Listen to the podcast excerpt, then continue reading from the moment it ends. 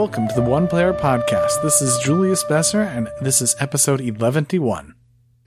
Alas, 11-1 episodes is far too short a time to talk about such excellent and admirable solo games. Hey everybody, welcome. Welcome to the show. We're celebrating a birthday here. How you doing, Julius? A birthday? Yes, it's our 11th episode. It's like a birthday. Our 11th episode, that's our big one. We don't do anything special for 100. We do something special for 11st. That's right. 100. You are such a 11. Geek. You're such a geek. Woo! We made it. So to celebrate, we're going to spend just a moment talking about a Lord of the Rings game because it's a short one. And then maybe we'll talk about another game because we can't just talk about that. No, that's too little. But who cares? Too short of an episode. We got a vacation. Happy 11st vacation. No, we won't do that. We almost did. But what were we going to talk about? We don't really have much news this time, I think. Well, have you been playing any games recently? I don't have any news. I've been playing games. I've been playing Pandemic Cthulhu. I've been enjoying that a lot. Okay. Mm-hmm. It's surprisingly a lot. The theme is great. It fits really well, and it's just fun. And it seems to be challenging. Cool. Well, speaking of Pandemic, I actually have finished up my Pandemic Legacy campaign. Oh, nice. I've gone all the way through it. And I'm curious whether or not our listeners would be interested in hearing either a spoiler-free or spoiler-full review of Pandemic Legacy. That's a good question. I know personally, whenever somebody does spoiler episodes, I tend to just skip them, even if I don't expect to play the game. Well, have you played it yet? Are you going to play it? I'm not, and I don't plan to. Okay. I don't know. It would be possibly be interesting to discuss it with you if you've played it before, but I think if you haven't played it and you're not going to play it. Mm-hmm. So maybe we should hold off on that till another time. If you end up doing that, I would enjoy listening to it. I'll listen to the spoilers and see what your take on it, and then I'll give you my I've never played it point of view, but this is what it sounds like based on what I'm hearing. Because I bet you that's something people don't do. We talked about with Ricky Royal at one point in time, too. That's right. We were supposed to have Ricky on this episode, but things fell apart largely because I cannot keep my schedule straight and because we're in such different time zones. Yeah, different time zones is really what makes it hard. Mm-hmm. It makes a very limited window where we're able to actually record together, but we'd like to get them on very soon. Mm-hmm. Hopefully.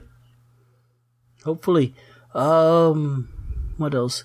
No news. Essen is coming up in a week. I won't be there. But that's not news because I wasn't planning to be there. It's a little bit of a big flight. Yeah, it is. The one year I had, there's no way I was going to be doing any traveling that year. But I had air miles that were about to expire. So I told somebody, hey, I get free air miles, free trip test, and if anybody wants to go, just bring me back some games. Mm-hmm. And then that worked, and I got a few games out of that. Did I mention that I've been playing Airborne Commander recently, last episode? No, have you? I haven't. I've been thinking about the game. I picked back up Airborne Commander. I remember I had a critique about it when we reviewed it back, I think it was almost a year ago or more. I can't remember at this point in time. But when I reviewed, I had a critique about it that there's two victory conditions. Either you make it all the way through the deck without, blowing up, or you get 12 victory points. And if you get 12 victory points, all of your negative points no longer count as negative points. And I said, well, every time I do it, I'm going for the 12 victory points, and I'm getting 12 points to win the game. And I'm doing it really consistently and really frequently. Even picking it up a year later, I'm still beating that game with 12 victory points consistently. I feel like almost every time. Interesting. I think I saw something about an expansion for that recently. I wonder. Could be. Yeah, I think I remember. I have no idea where I would have come across that information, but I seem to have seen something somewhere about it. I don't know. Let me see if the page says anything. Expansion on Kickstarter? Yeah, it's because they sent an email out. They're starting a new project. Yeah, an expansion's coming out at some point soon. But we don't have any more information about it. Nope.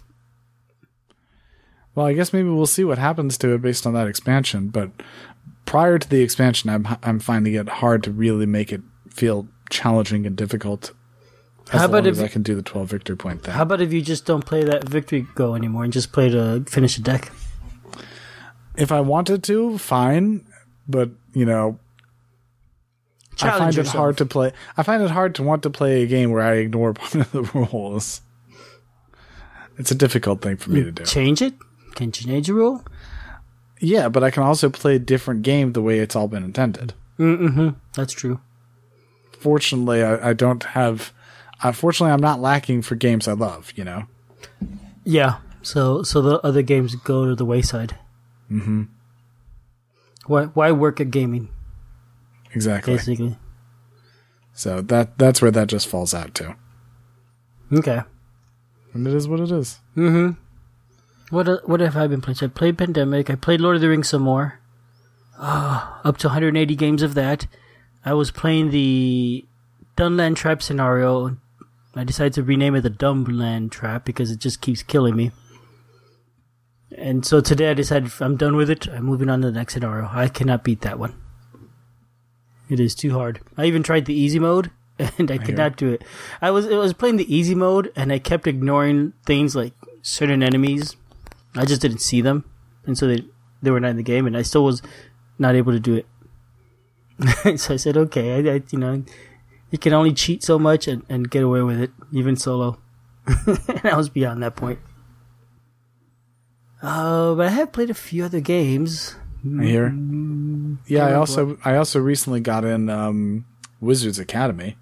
Which is another game I'm playing a bit of. Yeah. Fun little game. It's got an interesting mix of mechanics. It's primarily an action selection co-op where you're running around the board casting spells, but it has an interesting memory dynamic which is thrown in there too, which is neat. Okay.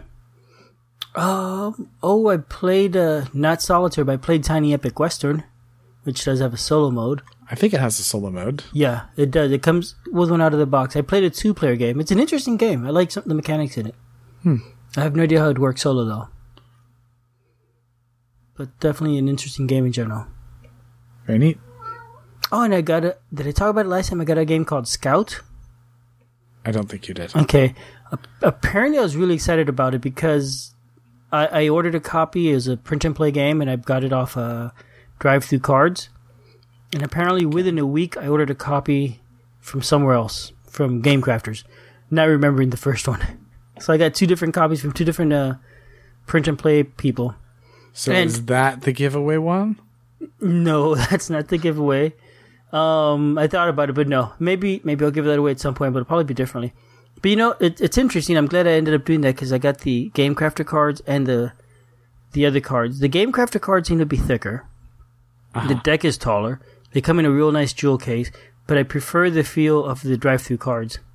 I think so too, personally, just from having seen some. Mm-hmm. And they were cheaper. Though maybe that's just the way the prices were set by the individual posting them. I don't know. But I think it was maybe half the price in drive-thru cards. Uh-huh. Or close to. So, you know, I don't know. It was interesting. Neat little game. It's very, very, very simple game. You play an ant, and you're trying to get home, and you're going through the deck. And each time, you have 4 stacks of cards, one north, one south, one east, one west, and you just have to get to the end of one of the stacks to find your way to one of the holes at home. Mm-hmm. And each turn you flip a card over, it's either you could travel through a location, a plains or a terrain or a rough terrain, and you could just travel to it by discarding the card, or it's an item that you could pick up. There's 2 items. There's a bunch of needles, and there's also 1 gumdrop. Mm-hmm. To win the game, you have to carry the gumdrop home. When you pick up an item, you can't drop it, and you can't carry anything else. So basically, you're going through the decks and either discarding the card because it's terrain or picking up an item. Once you pick up a needle, you could use it to kill a spider, the other type of card that shows up. So the only way to get past a spider is by killing it with a needle. So you're really just drawing cards and you're discarding or setting it aside to get rid of another card in a pair. And it's a super simple mechanic, but the art is nice and it's a relaxing game. It's just a game to sit down and play for a couple rounds in 10 minutes and calm down. I liked it. And it's available now on both Game Crafter and Drive Thru Cards? Mm-hmm. It's been available for a while, I think, for a few years now.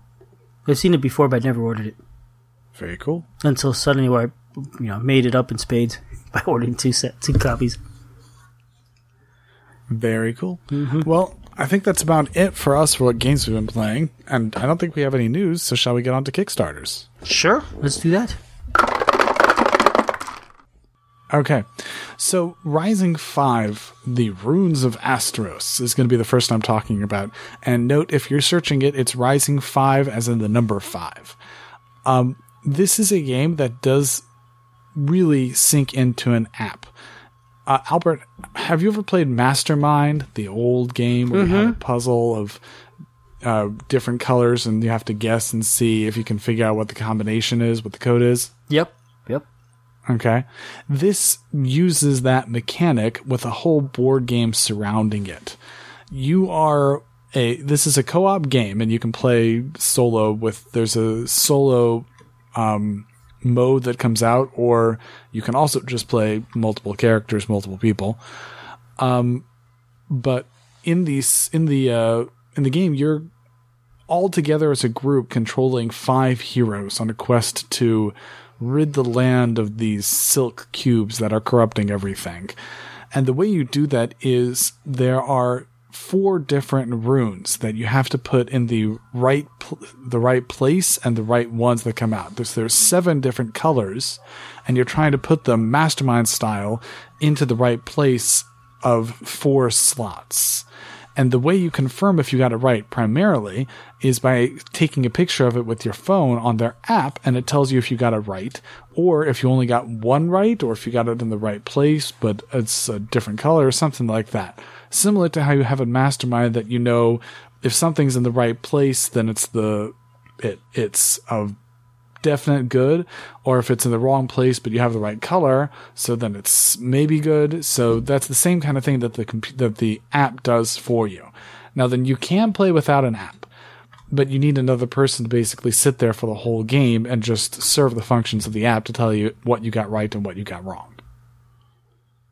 Okay. Which is not nearly as much fun. And if you play a 2-player game, though, it's cooperative, so you'd still want the app for both players.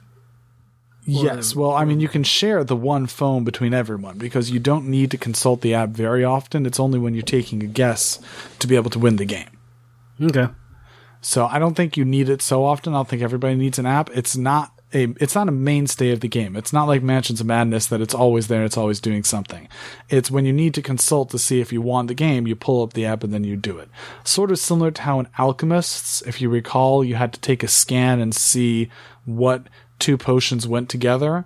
But in Alchemists, from my understanding, and unfortunately I've still not had the chance to play Alchemists, but to my understanding, Alchemists, you very often have to consult the app. And this one, again, it's on Kickstarter, so I've not played it, but it looks like you're not having to consult the app very often.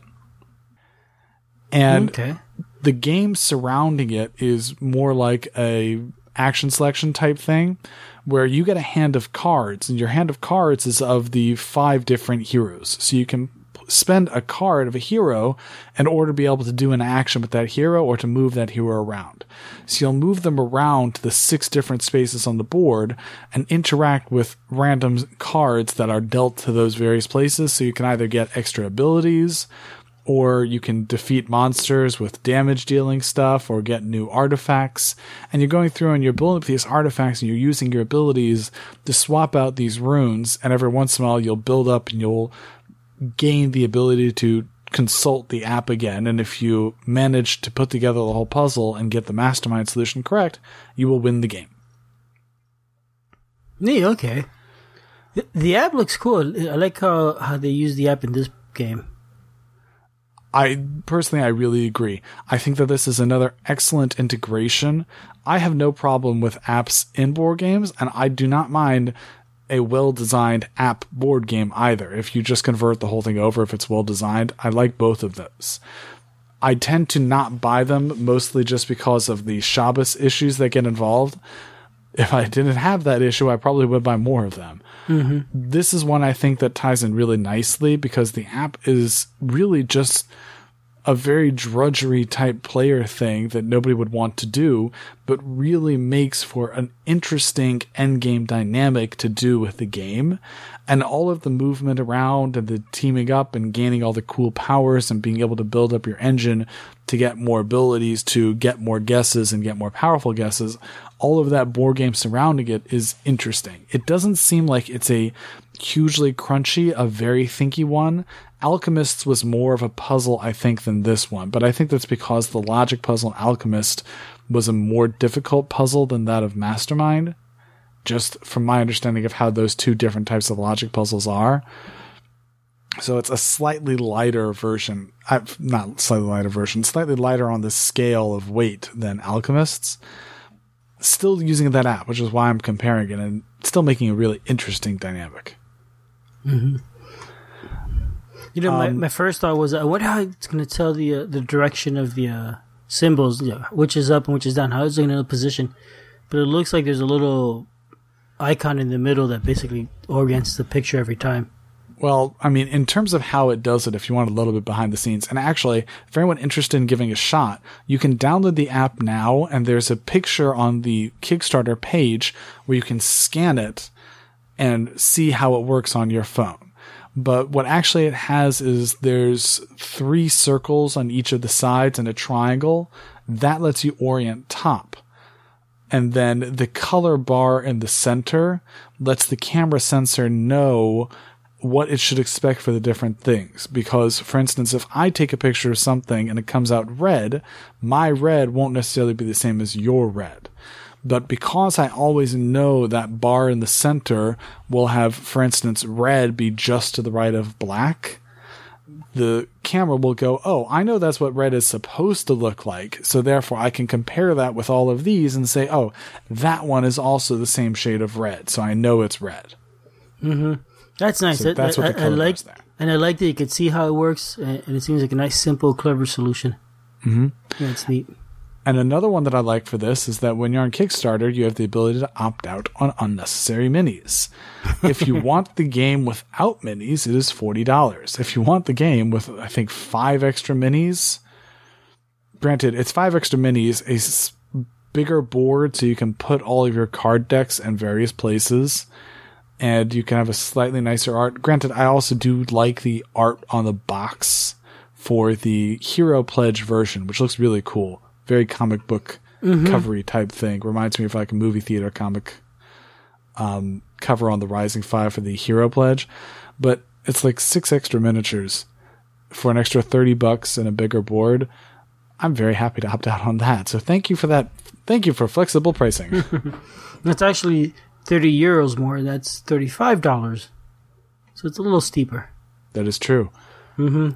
And yet I still see more people doing the more expensive one than the less expensive one. Yeah. I agree with you. I like the box more for the Hero Pledge. I would almost back it for the box more than the miniatures. It is. I like the art in general. I completely agree with you, but I'm not going to spend the $35 extra. No, it's not a $35 box. But man, I like the art in general in this game. I think it really stands out. Yes. Very much reminds me of the Guardians of the Galaxy. I've never seen that. I was meaning the comic book, but I've never seen that either. Movie 2, that's also good. Well, that's what it reminds me of. Okay.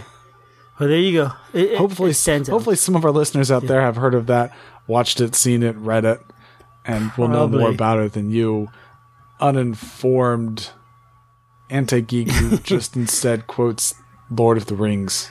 Yeah, oh, I need to learn. No, I learned from the Lord of the Rings. Yes, or this is like someone. I also, I don't know, are you a Who person? A Doctor Who person? I'm not. You know, here's the thing. I don't watch TV. Doctor Who's a TV thing, so I don't have anything against it. I'm not interested in it. I have no problem with that. We don't own a TV in our house, so. So it makes it hard to be a Doctor Who person. But I'm not a Doctor Who person, but someone was explaining to me the idea of hash marks or on somehow put on your skin or drawn on or something related to the Who universe. They explained it to me, and I have at this point in time again forgot about it. Okay. But anyway. Hang on a second. Cat needs out. setting aside all of that stuff, that is Rising 5. This one's going to be funded on October 27th. Again, you can pick your pledge. It's 40 euros or 75 euros, which is $45 or about $85. And if you want it, go ahead and back it. Mm-hmm. And I think because we're going to be reviewing two games, I think that's all we're going to talk about in Kickstarter today. Oh, good. I don't need to see more Kickstarters. I'm done with Kickstarter again, for now. That didn't last very long last time. I don't expect it to last too long this time. Lasted a couple months. Especially the first time I find another like $15, $20 game, you'd be like, okay, fine, I'll get that. It's only $15, why not? Yeah, no, I bagged Sagrada. I bagged some cool dice recently. There's more stuff I bagged. I know it. One, there's Hostage Negotiator, but that doesn't count. I mean, of course. And I'm having real buyer's remorse because in the end, I didn't up my pledge for Seventh Continent way back when. I'm having real remorse on that at this point in time. Really? I really wish I had. Is that coming out still? I've just been seeing some updates of it. I think it's not coming out till like March at this point in time. Wow. Okay. I remember that game. Mm-hmm. You know, it's a game I printed thinking. Off the whole demo and played through it. That's right. That's right. There's a game I backed out of recently. Near and Far, not a solitaire game, but kind of wish I got in it. Anyway, so I think that's it for Kickstarter. All right. Let's move on. All right, so let's talk about the Lord of the Rings: The Adventure Deck Game. Now, this is a solitaire print-and-play game, and it came out a few years ago, actually. When did it come out? Where I lost my page. Poop. It won a nomination in 2012. So it definitely came out before 2012, and past that, we have no information. So it probably came out in 2012 because it was nominated for the Golden Geek Award that year for best print and play game, and I think they do their awards are they had to come out in that year, right? I think that's how they do that one. No idea. We'll go with it. This game definitely came out in 2012, so we'll say we. Anyway, this is a print and play game. History's changed itself to fit our podcast. That's right, because we change for nobody. This game is a solitaire game. It's a print and play game, and it's a very simple push-your-luck game. Hmm. Both of which information you said already. Okay, that's good information. And this may have been in a solitaire print and play. It was in a solitaire print and play contest, actually. Look at that. So it probably was 2012 or 2011 at least, because I think the contest started in 2011. And this is a solitaire print and play contest. It's a push your luck game. Which information you already said already? This is a redundant episode. It's a neat game. It's a very small, very compact, very light game. What you get is a deck of cards. How many cards are in the deck? Probably about 50. Okay.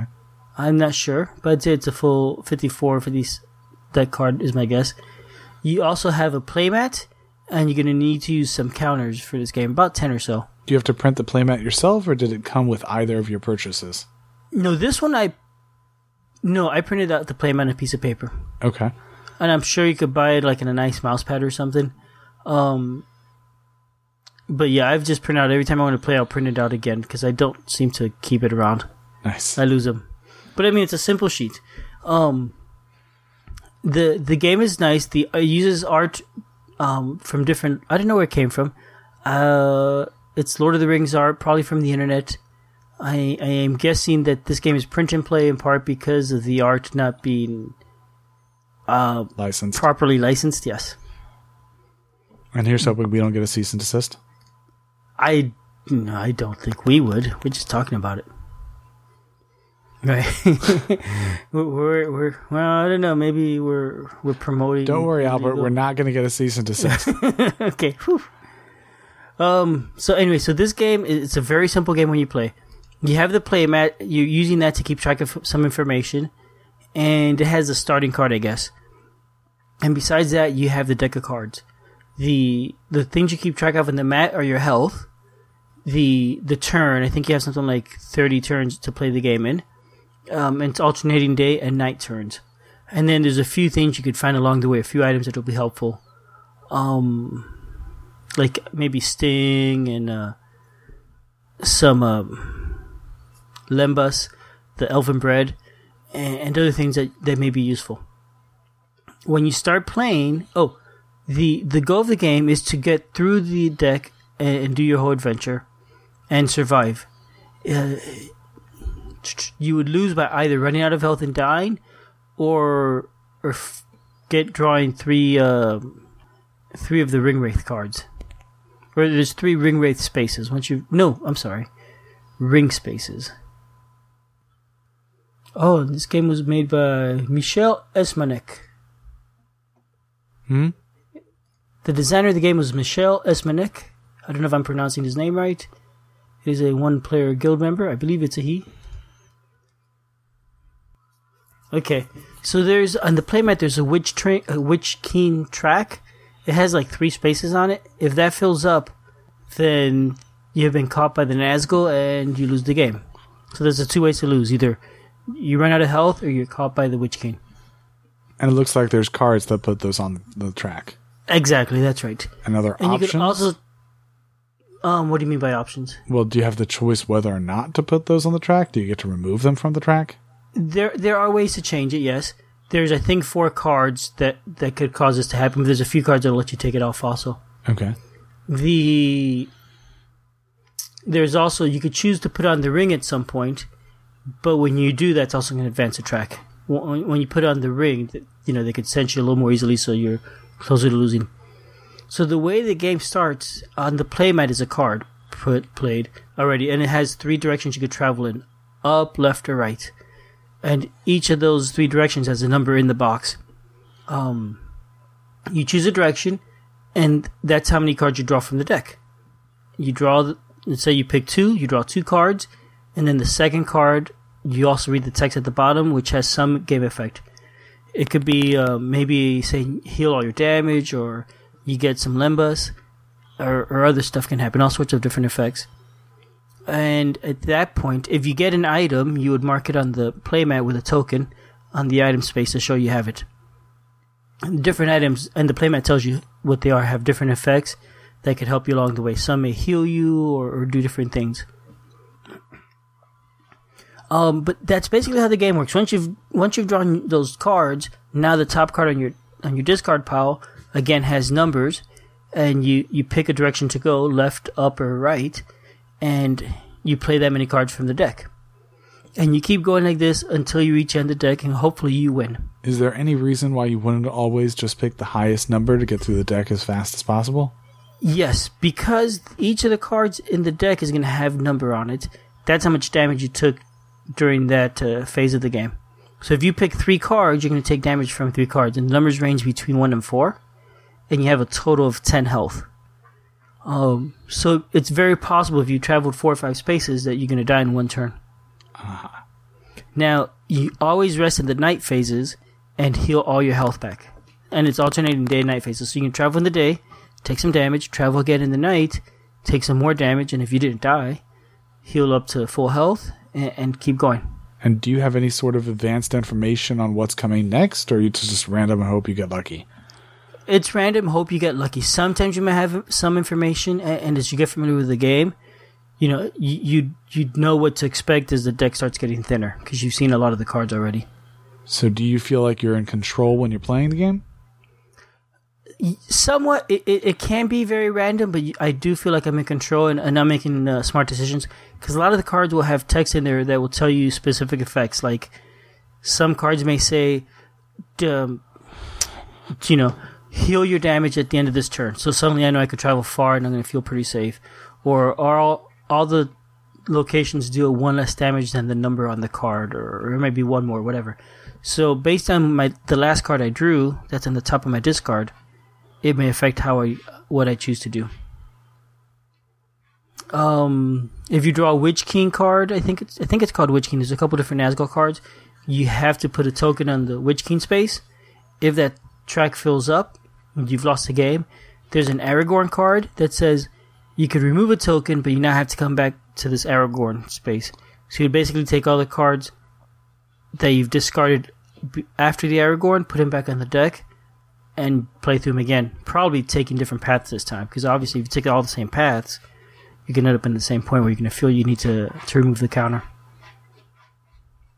And but all the items are one-time thing? Like, if you see an item, you're not going to see it again?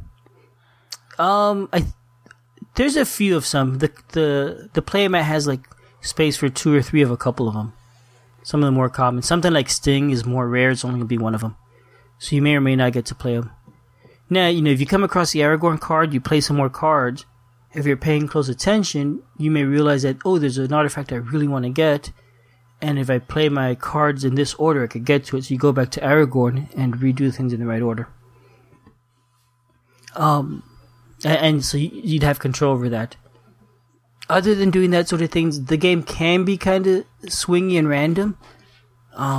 Where, you know, there's games where I thought, oh, I'm doing really great. I think I have a pretty good chance. And I made a bad choice and died all of a sudden. But, you know, it's a 5 or 10 minute game. It's not a big deal when that happens. It's a very light push-your-luck game. So at that point, you know, you shuffle up the cards and try again. And what do you think about the design? I like it. The art on the game is all really nice. The text is clear and everything's laid out nice. Which version of the design are you using? Because I see that there's a new redesign that came out. I do not have the new redesign. I have not seen that one, actually. Oh, because it looks like the old one, there's like square boxes on each of the side. But with the redesign, there's a line across with different card art. Okay, let me check that out. I have the original. Show you just a second. This is like a picture of a bunch of the cards. Yeah. It's in Portuguese. So there's a picture now, and it looks like it's from the movie. And below the picture, there's the three numbers. So in the older version, the numbers are blocking the picture. And they don't take up a lot of space. So they don't really block it much. But now here, it's separate from the image. Yeah, and the new versions do look a lot nicer, I think. And that is also available in English, even though I just sent you the Portuguese image. Though I do like... I'm never a big fan of movie art in games. And the other version does have... I don't know. Art that's not movies. I don't know what you call that. Line art? Paintings? I don't know what it is. And I assume it's all found art on the internet. Probably.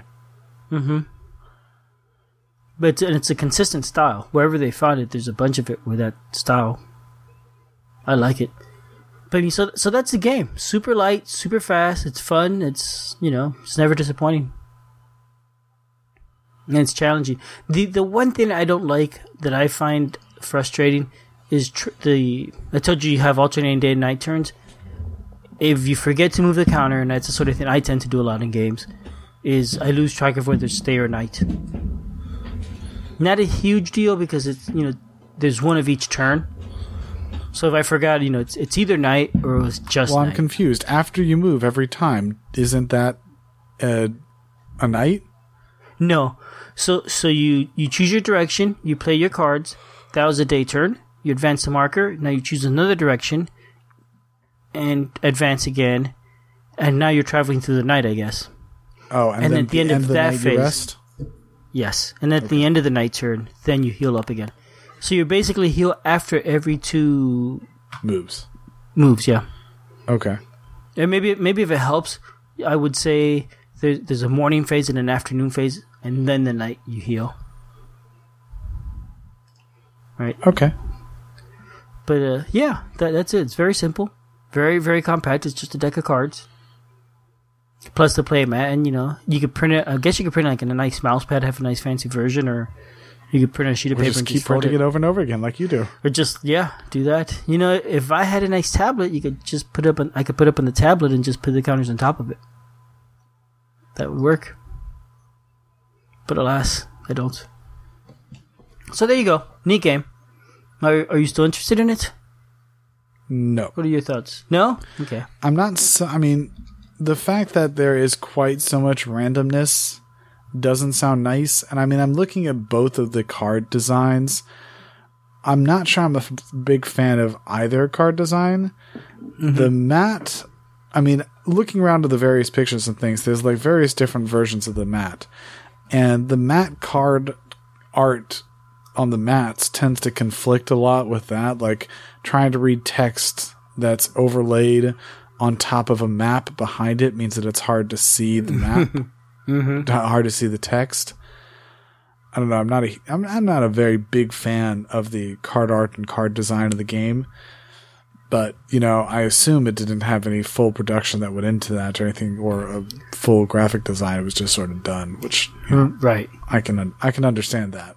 Yeah, it's a print and play contest, right? So, and I guess it would really feel to me like how much control do you really have when you pick a direction? How much of that direction choice is random and how much is it not? Like you see a choice, it's a push or luck thing. 1, 2, or 3. I definitely feel like I'm making a choice. The game has, I think, something like 20, 25 or 50 turns. It might be 25 days. It's 25 days. Okay, so it's about 50 turns. So you know you have to travel a certain number of cards each phase to be able to keep up. You said it's a 20-card... Oh, no, it's a 50-card deck, so you have to do 2 a turn on average. Yeah, and if you don't keep that average up, then you're not going to win.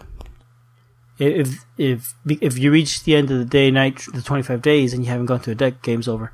And so sometimes you're like, I really feel like I need to go farther than just one space so I could win, but if I do, it's a bigger risk. So it's a very strong push or luck feel to it.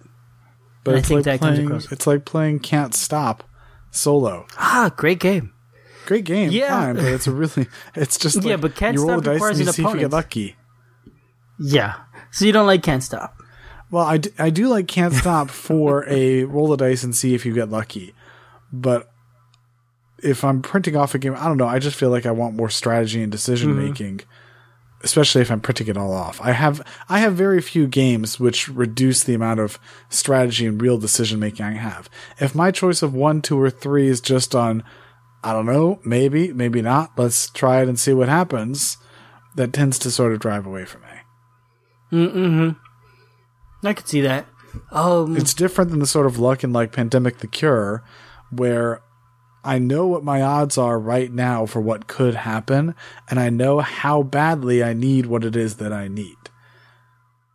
So there, it's not just I'm rolling the dice and let's see if I get lucky.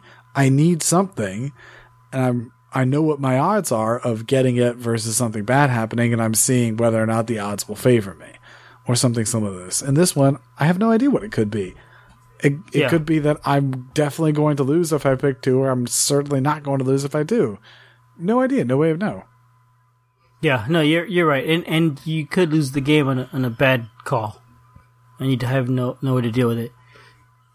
The I do like also the choices I get when I know I have stuff I could save. That does mitigate some of the bad luck. If you have some of the things, they might be able to tell you to just ignore one card altogether. And if I know I could do that, then I feel safer pushing my luck. And if I have to use that item up, like say a sting or whatever, then okay, I've used it up and that's fine. But hopefully if I'm lucky, I got, you know, I could do the 5 cards and not have to use sting, and I still have it for later when I could, you know, save for another emergency. I mean, it's interesting. The extra items and things do sound like that gives you some control. Yeah. I like the size of it. The fact that it's 1 card deck and 1 playmat is interesting. The fact that you can do a small little game like that, I like those kind of things. That's interesting. But it sounds like you've robbed my decision-making when you do it, and that's what I'm concerned about.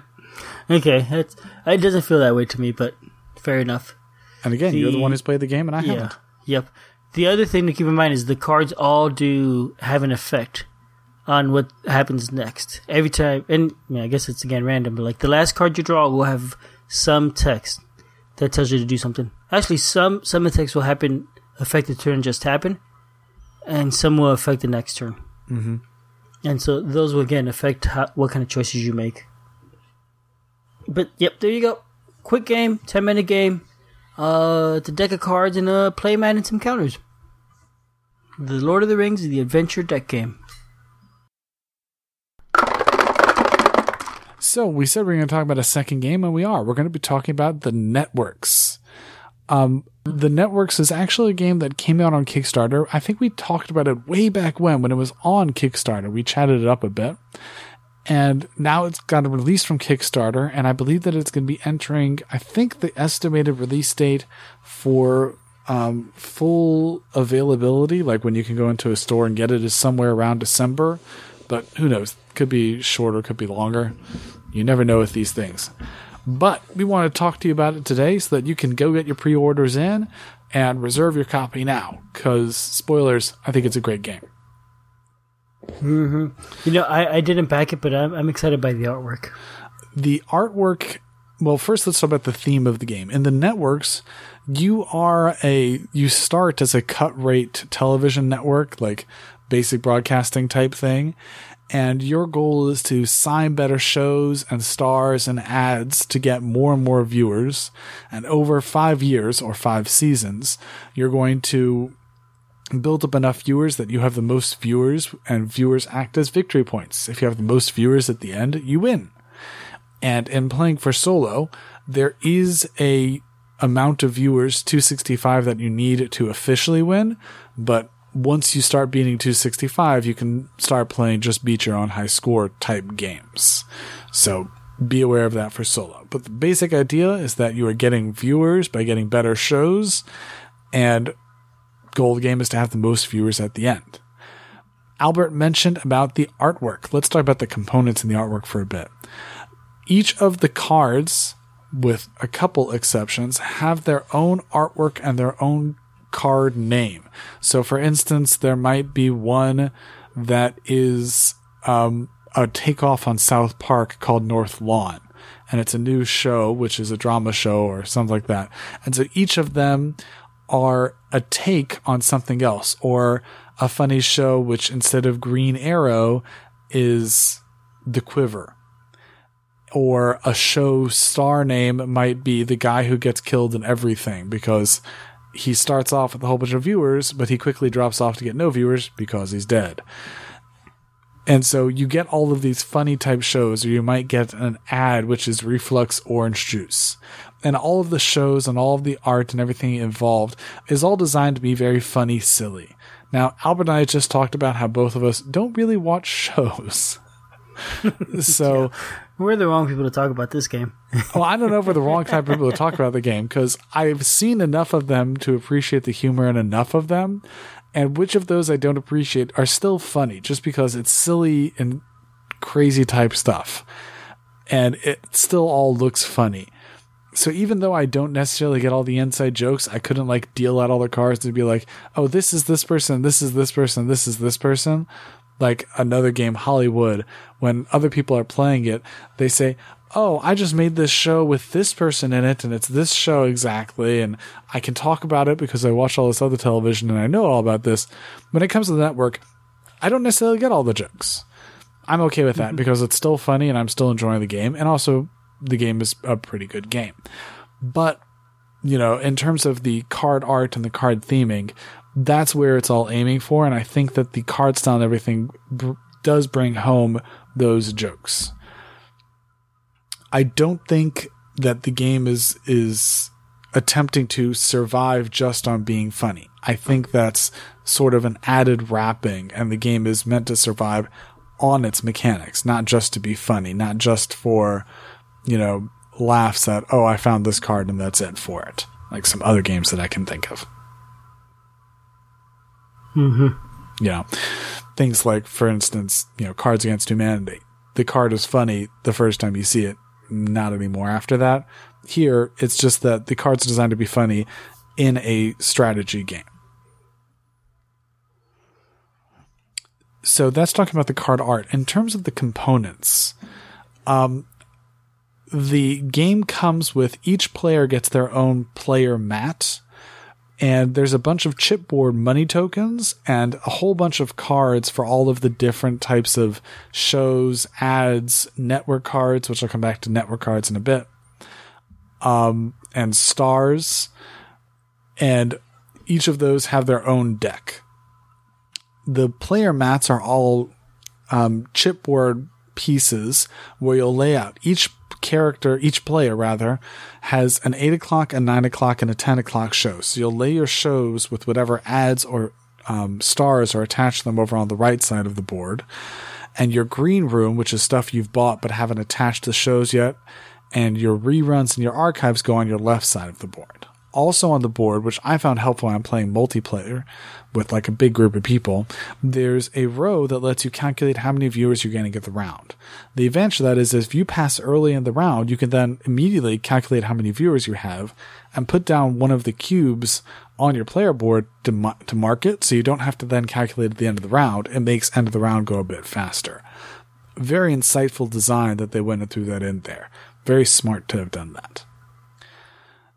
Speaking about just the physical quality of the components, I personally had a lot of difficulty punching them out.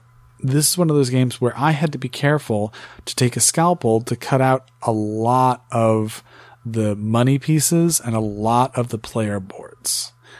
I don't know who printed it. Whoever printed it, I don't think it was the best print job that could have possibly done, and I don't know if as they order more reprints, since I think they sold out pretty well from Kickstarter and are doing another reprint for more mass production. But the copy that I had, the tokens feel like they're going to separate. That's one reason why I felt I really had to be careful when I was punching them out. It feels like essentially they're going to separate in two right along the middle of the tokens and just come apart. It doesn't feel as sturdy as some other games have done. And I don't know who printed it. It doesn't feel like it's from something like Panda. So far, I have not had any issues. And I know that my copy of the game has gotten a lot of plays and has been borrowed and passed around some. And nothing bad has happened to it. So I haven't seen anyone complaining about it. I haven't seen anyone saying anything like, oh, mine's split. Other than, a couple few. I haven't seen like a mass upswing, like Galaxy Note 7 types concerns. Oh, it's always breaking apart, but it feels a bit light and a bit flimsy to me. That said, I haven't really seen any actual issue come from it. That can be frustrating when that happens. I've had a game like that, where you punch the counters and the paper peeled right off as you punched them. Mm-hmm. And that's frustrating. But just be careful with it. And knowing Gil Hova, who is the designer and owner of Formal Ferret Games, knowing Gil Hova, I'm sure that if that happened to anyone, he would be more than happy to replace it. I think that Gil Hova's customer service on his games and support of his games is excellent. So I'm not really concerned like it would be a lasting problem and no one would be able to get it fixed if it's if they actually do something like that. But I definitely would caution anyone, be careful when you're punching it. That at the very least is the most I can say on that one. Moving past that minor quibble, let's talk about the mechanics of the game. On your turn, you are essentially going to take one of a couple type of actions. You're going to have dealt out a whole tableau of cards. The type of cards that are dealt out are going to be shows, ads, stars, network cards. You can, on your turn, essentially take any one of those cards. If you're taking a show, shows will usually require a star or an ad or have the option to have a star or an ad. When you take one that requires a star or an ad, you must already have taken those guys previously and put them in your green room. And when you take the show, you'll attach it to a time slot and immediately attach a star or an ad to it later. If it was an option, you can later put another star ad into your green room and then spend another action putting the star or add on to the show. So it's possible to add on to cards later. Usually, if you don't want to do that because it's not efficient, but if you're concerned about a network card going away, either because of the solo play mechanics, which I'll get to, or because another player is going to buy it out from underneath you, you may want to do that as fast as you can. It's going to cost you actions. It's probably going to put you behind a bit, but sometimes something is better than nothing. When you take a star, it costs you money usually to grab the star, and then there's continued upkeep usually of money you have to pay at the end of each round in order to keep them on board. Ads are usually the opposite. Ads usually give you money when you take them and continue to give you income at the end of each round. That's only a general rule, though. Network cards are special power cards. They are free. And they give you special powers or special endgame bonuses or special things that you can do. There's some network cards that are only used in a one or two player game. There are some cards that are only used in a 3 to 4 player game. So, you know, take those out. The 3 to 4 player cards are the interactive cards. You can actually take these entirely out of the game if you want to have non-interactive. And by interactive, usually I mean me attacking you and messing with your board or making you spend money or all those mean type of things that some people tend not to want to do, because they want to be nice to each other. So the interactive ones go away in 1 or 2 player games. Anything else, can potentially stay. Those give you all sorts of special bonuses. Those are the network cards. And really, those are the only actions that you can do, except for drop and budget. So take cards or drop and budget. The drop and budget is how you pass for the rest of the round. When you drop and budget, you can either get money or, in later seasons, get money or viewers. It's one of your best ways of getting income. Whoever drops and budgets first, whoever passes first, is going to get more money/viewers than people who go later. But of similar token, people who go later we usually get more good stuff. For example, the person who goes last will always be able to just clean up and get all of the leftover network cards and ad cards for free because neither of those cost anything other than actions. And at that point in time, they have all the actions they want. Let's talk about the solo mechanic now. Whenever you're playing solo, or actually in 2, but I'll get to that in a second. Whenever you're playing solo, each time you take a turn, you will then flip over one of the network cards. On the bottom of each of the network cards, except for the interactive, which are removed anyway, on the bottom of each of the network cards, there are icons for the different types of cards or for the drop and budget action. If a card is highlighted, is in color, you must remove that card from the game. So if you flip over a network card and if you flip over a network card and has a show card in color, you have to remove a show card from the game from the tableau. If you cannot remove a show card from the game from the tableau, in solo, you'll basically move a card from a token from one place to the other. When 5 of those tokens have moved, aka you were required to remove a card and were unable to because essentially you'd already bought all of those cards, the game is over, you lose. This helps keep the stress and tension of I can't spend all the time I want because if I buy every single card, I'm very likely to have network cards come up that I'm not going to be able to collect on, and they're going to take away tokens, which means I'm going to lose the game. So that stress of I have to drop right now is still present, even though there's no other players that you're bidding against, which was neat. I really liked how they did that. The ability to create a drop in budget and create a stress and tension that you normally only get from interactions from other players being like, I've got to get out fast, still is present in this one because of this mechanic. And in fact, I mean, there's some other mechanics that may let you put some tokens back to that track and move on through the game if you're doing really well. So you may want to sort of push it and say, well, I'm going to push it a bit further because I know I can at least do one. And then every once in a while, that may surprise you and you'll end up missing 3 tokens by doing that.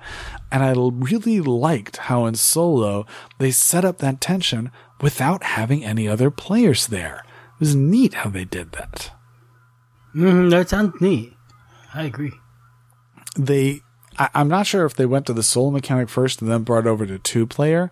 In 2-player, they have the same thing about how they artificially have the network cards randomize what other players would be buying by removing these cards. So in 2-player, you'll also flip over network cards to, and this process is called burning cards when you're removing them from the game, to burn cards. But there's not this if all the tokens disappear, you lose the game. Instead, just the cards get burnt and nobody can buy them, so probably people will start passing.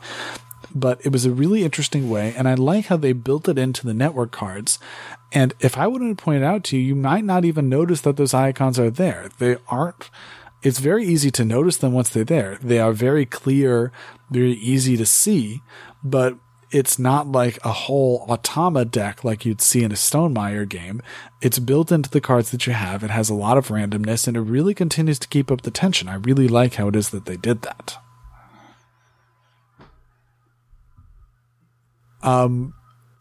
Once everyone has passed, which is once everyone has dropped and budgeted, you'll then do income and expenses, where you have to pay up your next things. You'll score all of your viewers from your lineup and your reruns, and then you'll age your shows. Each of your shows will have a little black cube that shows which season that particular show is. So even though the game may be in season 3, this particular show, if you just bought it now, might be in season 1. So your shows will get older as you go through it. And then you'll set up the next season. At the end of the game, you'll score your viewers once more, essentially after aging it. So you'll score your last season without doing anything in your season. Once you've gone through all 5 seasons, you'll be able to end the game and see how many points you got. And again, if you got to 265 in the final version, you will win.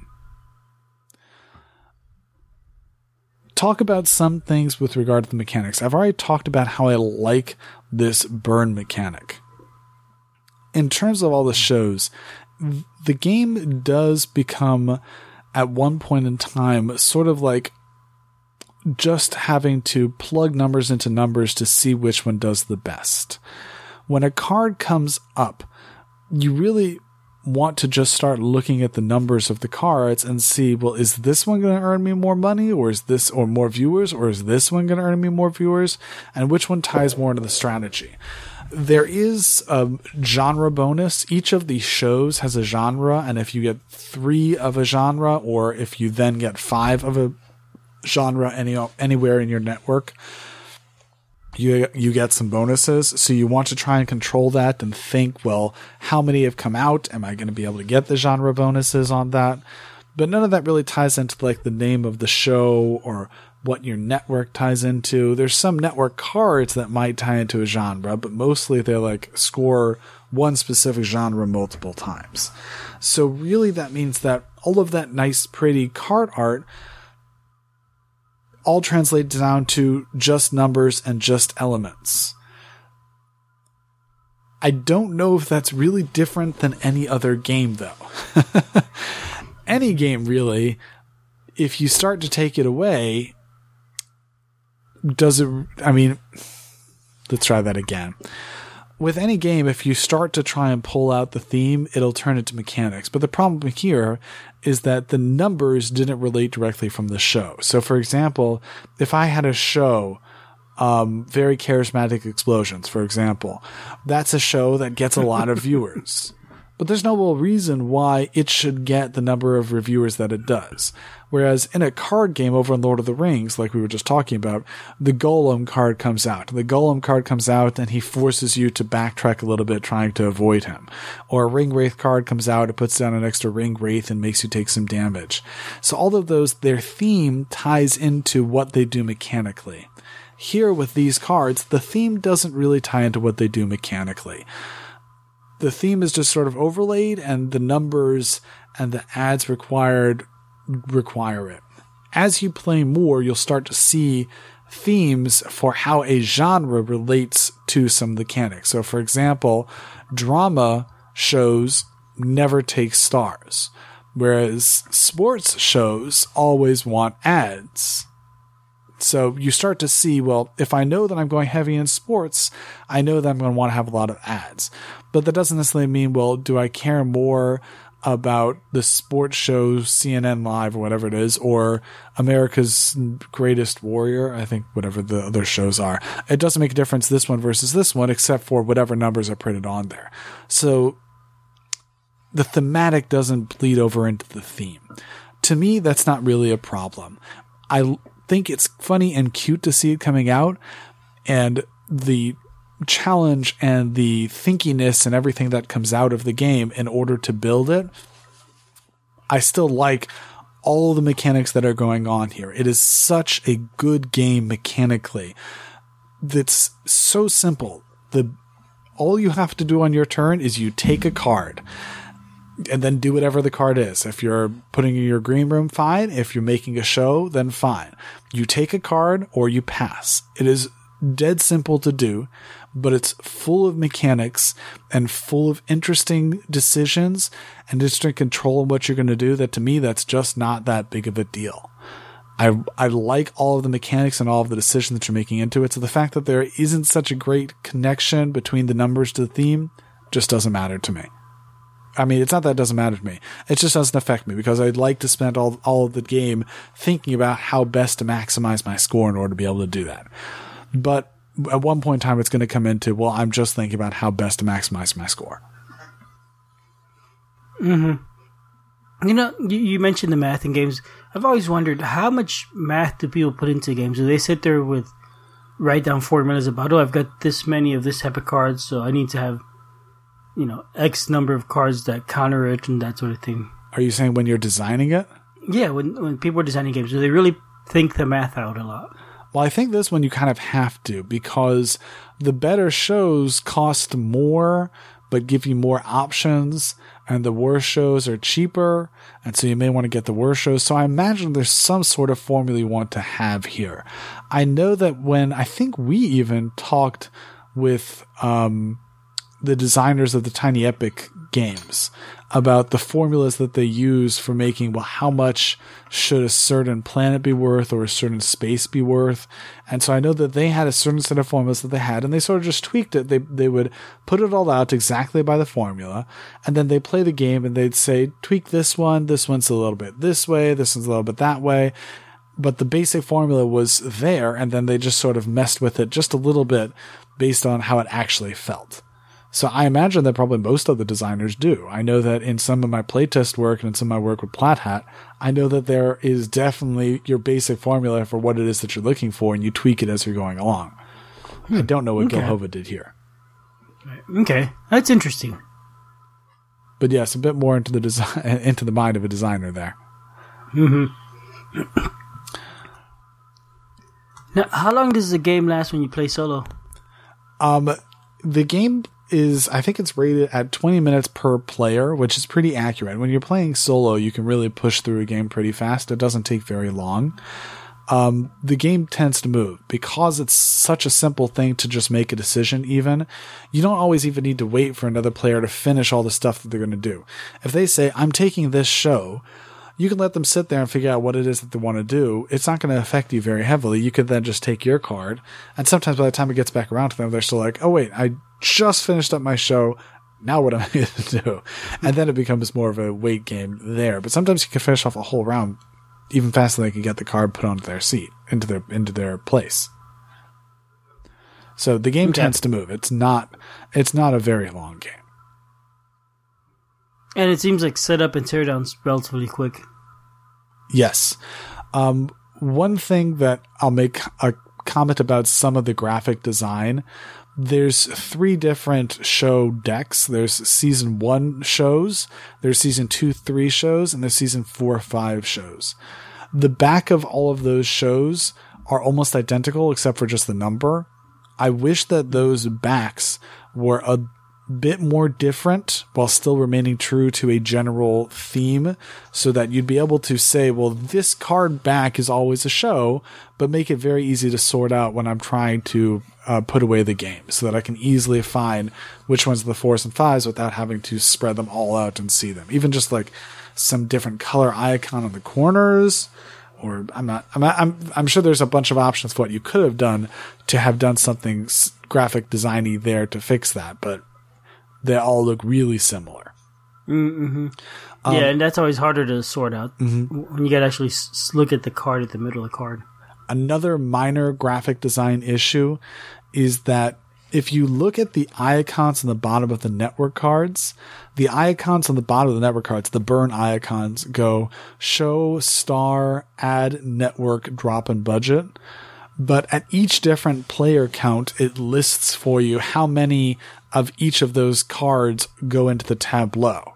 And when it lists how many go in there, the show cards come last. So on one, the show cards come first, but on the other, the show cards come last. Something didn't connect there. It should have been one way or the other. And really, it should have been that show cards are listed first. So on the player boards, I think there was an error, a minor error made in graphic design between one to the other. One other quibble about some of the cards is that some of the network cards can be really swinky and really powerful. I don't really know what you can do to stop that other than make sure that you're the one to get them. Like, there's one set of cards which is gain an extra, I think it's like 2 viewers for every show that you have of a certain viewer type. And you're very much encouraged to try and find one genre and get a bunch of them, which means that that card, if you're playing the game normally, becomes even more powerful. There's no real sacrifice involved in order to be able to use that card. So it becomes a really powerful card. So there are some cards there which are more powerful than others, and you need more play experience to be able to know which of those cards are more powerful than others. Someone who starts may not necessarily know.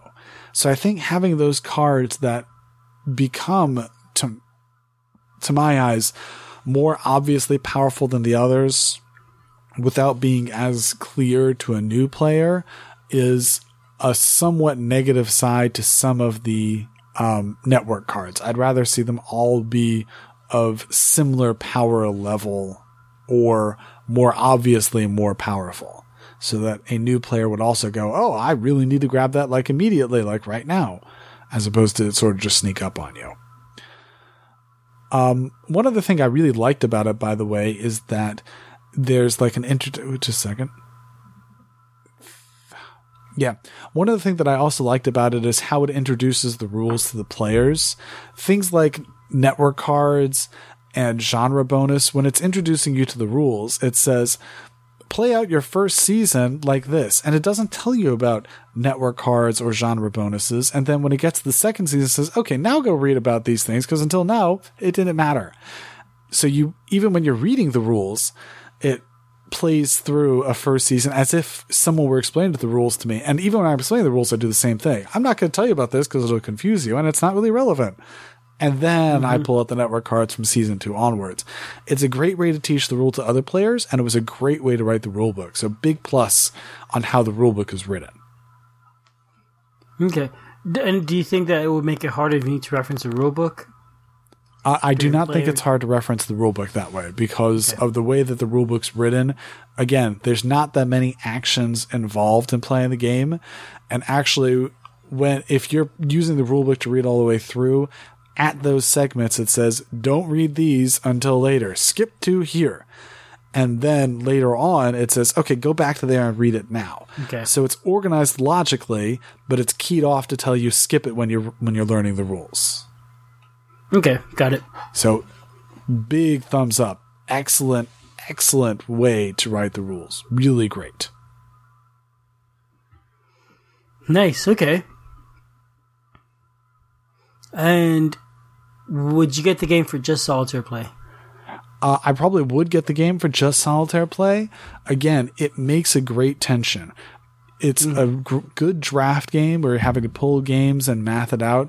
You're going to need to like math. You're going to need to like drafting. But if you do, I think the fact that they had those burn cards get involved to create that tension in a draft made for such a great way of creating that tension for a draft that is really a lot of fun to continue to play. So yes, even for solo play, I think it's a really good contender for a really great game. I'd give it a good rating for both solo and for both multiplayer. I'd give it a really good rating. Neat. Do you prefer the solo game because of that, or do you prefer the multiplayer, do you think? I don't think I really prefer one or the other. Both of them are really well done. Really, the solo is a great... not called mimic. Both of them create their own tension in their own way. The solo game has that sort of fall through about having to keep track of how many points you have, because there's some triggers that happen based on how many points you get at certain points in time in the game, and you may get some tokens back, which is a little bit finicky, but you know, it creates the same level of tension as you get in the multiplayer, and it's faster.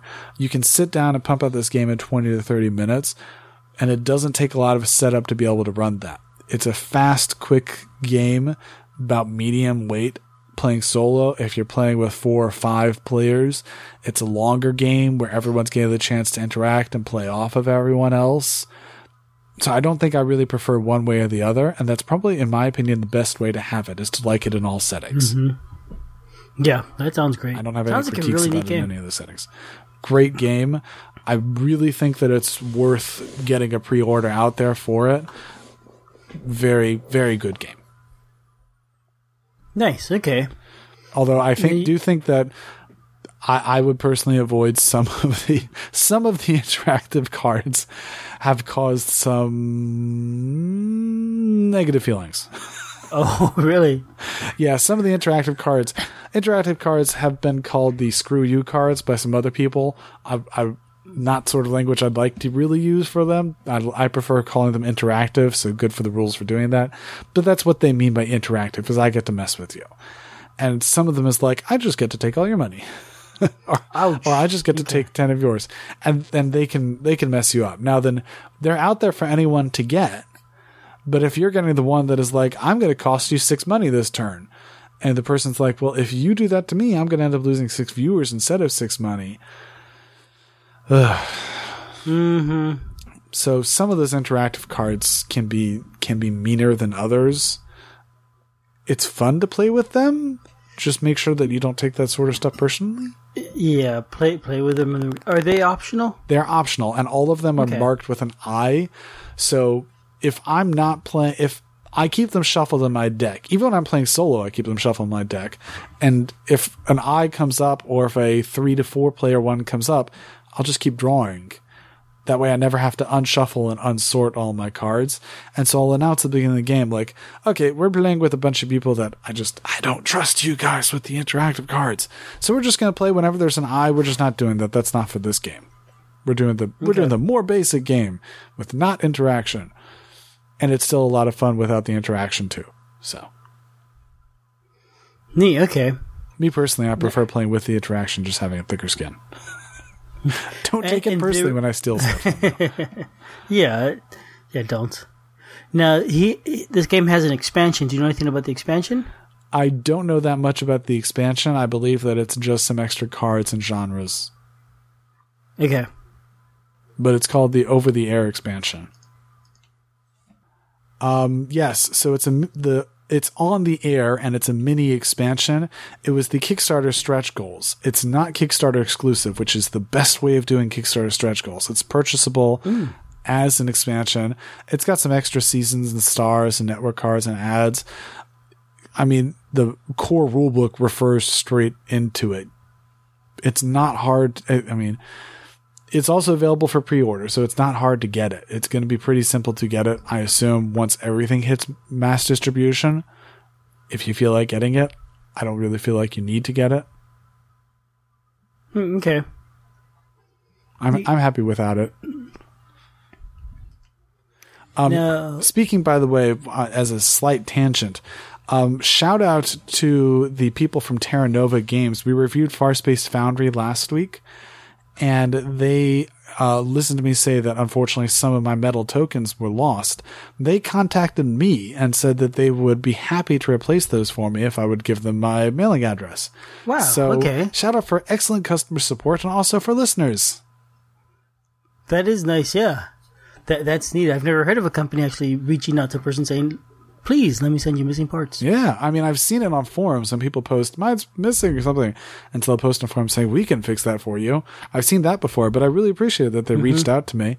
They also want to correct about the name for that expansion, which is what reminded me about it. For Farspace Foundry, it's Ether Ore, ETHERORE, because it's a type of ore that is made of ether, but it's actually supposed to be a pun as either or.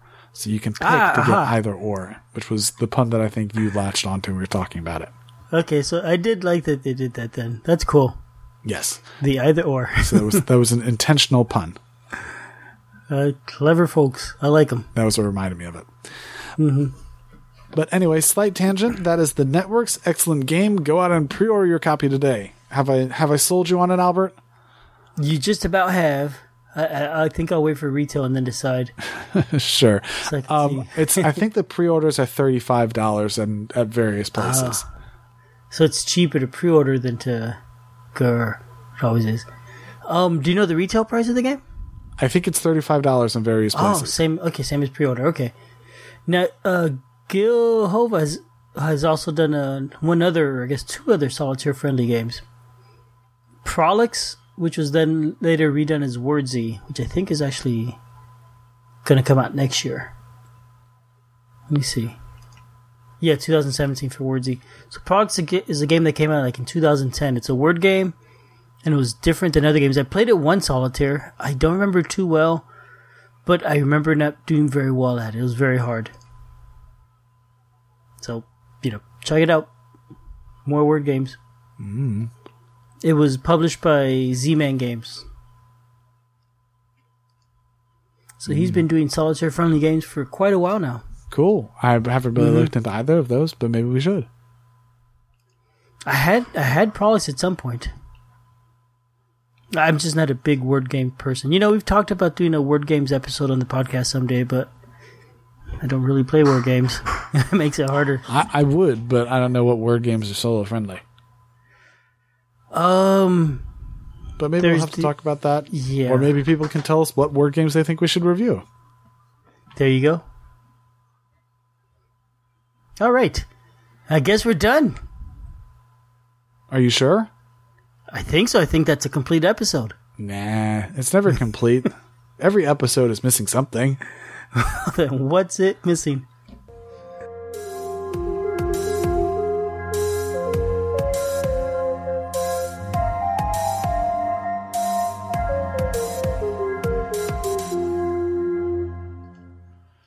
Unfortunately, I think last time you did post a poll, which I decided to heckle you about.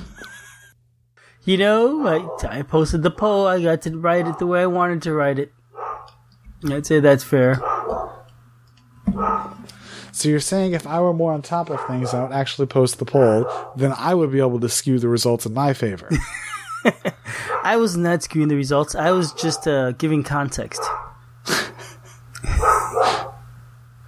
Listen, Albert, whatever it takes to let you sleep better at night, I'm okay with.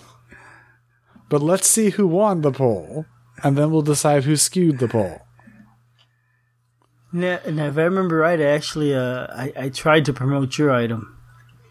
Here we go. What's it missing? Number 110. So this is Farspace Foundry, and it's either golf tees or freighter garbage trucks that were missing from the game. Which the word was actually garbage trucks. Not to continue to heckle you more. I think we've heckled you enough, but I just want to mention it, just so it's known to the listeners. Now, 23 of the 37 voters are correct. It is garbage trucks. Okay, you skewed the results. It's official. You know, I tried to help the golf tees. I said, imagine the shots you can make if you played golf in space. You know, if you think about that, it'd be pretty cool. Stand on the moon and shoot halfway around the moon. Wow. Golf tees would be cool. Sorry nobody latched onto that. All right.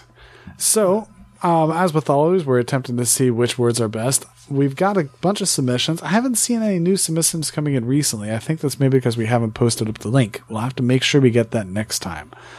Mm-hmm. But the random draw for this time was a submission from Mark Perry, Endoplasmic Reticulum. Ouch. I have no idea what that is, Albert. It's a biology term. I had a feeling that. It could also be a made-up science term. I'm assuming it's something real. My first guess it was endoplasm from like Ghostbusters. Got it. I think maybe we need to redraw for that one due to complete lack of familiarity.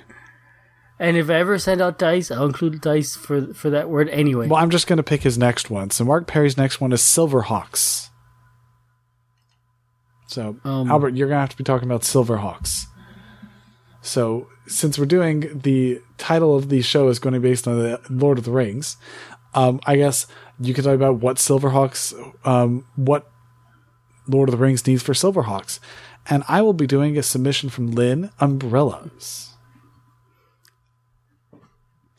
Okay. So Albert, you won, so you get to pick if you want to go first or second. I'll go first. I like going first. Ready, set, go. All right, so I don't actually know what Silverhawks are, but they sound very elfish. They sound like something elves would have. Oh, these are beautiful Silverhawks. And this would be very appropriate in a Lord of the Rings game, obviously. So I think that would help in the location. It'd probably be an object you pick up. The Silverhawks would help you travel through location faster. Maybe see the next cards coming up. What a fantastic thing. Stop. In the game. Whew. All right, my go. Silverhawks are a type of bird. They're hawks that are silver. I think that one's pretty obvious. And for umbrellas, what you need for those is, I guess you need to block the Silverhawks when they're attacking you. Just pop up your umbrella or anything else. It's like the best kind of shield. You can tuck it away in your little sword belt, and when you need it, you pull it open, and it blocks a shield and no rain. I mean, how often do they have to camp out? You won't have to camp out anymore and stop. Boy, that was convincing, actually. Well, you have a 5-second rebuttal. Go. You don't sheath your umbrella in your sword belt. Stop. You sheath it in your umbrella belt. Everybody knows that. I don't know when I sheath my umbrella, but if I'm using it to fend off Silverhawks, I'm going to have to be sheathing it somewhere. I have a feeling it's going to be like a solid steel umbrella. Let's just hold on. Just boing. I'm not sure that Silverhawks are just birds. Maybe isn't it superheroes? Isn't that like a TV show or something? Silverhawks, boots, feathers, and bows. I just assumed. Oh yeah, it was a cartoon. Bird. It was an animated American series. Okay. Oh, Silverhawks would have been perfect for the networks. Maybe. But we weren't doing Networks. We decided we'd do Lord of the Rings. No. Yeah, whoops. Oh, well. I mean, neither of us knew about what the Silverhawks are, although now I assume we're both looking at pictures of these random-looking people. Wow, looks like Yosemite's. This is an episode, cartoon that aired in the 80s, late 80s. There you go. That's why I didn't watch it. I was in high school. Well, whatever. We made it up to be something else, or at least I did. Yay! Wow, it totally changes my argument. Makes it much more interesting. Got it. Yeah. So I guess that if Mark Perry does any more stuff we're supposed to know about, then we may have to redraw Mark Perry's. Uh-oh. Oops. Well, we'll work on it. Oh, well. We're getting edumacated, so that's good. Something like that. Alrighty. Well, thank you everyone for the submissions, and thank you everyone for listening. Yep. All right. Have a good evening. Good night. Or morning. Thanks for listening. We love feedback, so we love hearing from you. You can reach me at julius@oneplayerpodcast.com or jlbird on BGG, and Albert can be reached at albert@oneplayerpodcast.com or Fractaloon on BGG. Our website is oneplayerpodcast.com with the number 1, and we're also on Twitter at oneplayerpodcast. The intro music is copyright Angus, can be found at jamendo.com. The transition music is copyright by Dan Elduche Pancaldi, whose page is at donpancaldi.com. The One Player Podcast is protected under a Creative Commons share-alike license. Thanks for listening.